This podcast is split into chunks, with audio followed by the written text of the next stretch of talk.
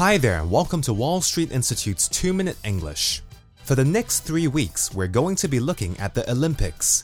This year, the Olympics will be held in London, the capital city of the United Kingdom. The actual event starts on July the 27th and finishes on August the 12th. No doubt London is going to be crazy during that period, with loads of tourists visiting and the entire city gearing up and getting ready to host the Olympics. The official name of the Olympics is the Olympic Games.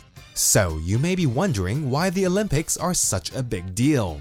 Well, it's the biggest international sporting event in the world, with more than 200 nations participating. The actual Olympic Games are currently held every two years, with summer and winter Olympic Games alternating, although they occur every four years within their respective seasonal games. Remember where the Olympics were held four years ago in 2008? It was in Beijing. The Olympic Games have grown in scale to the point that nearly every nation is represented. Every two years, the Olympics and its media exposure provide unknown athletes with the chance to attain national and, in some cases, international fame. The Games also constitute a major opportunity for the host city and the country to showcase itself to the world. Just think of the Bird's Nest Stadium in Beijing. That was built just for the Olympics.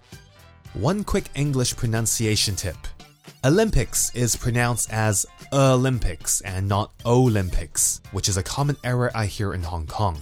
So make sure you say Olympics and not Olympics.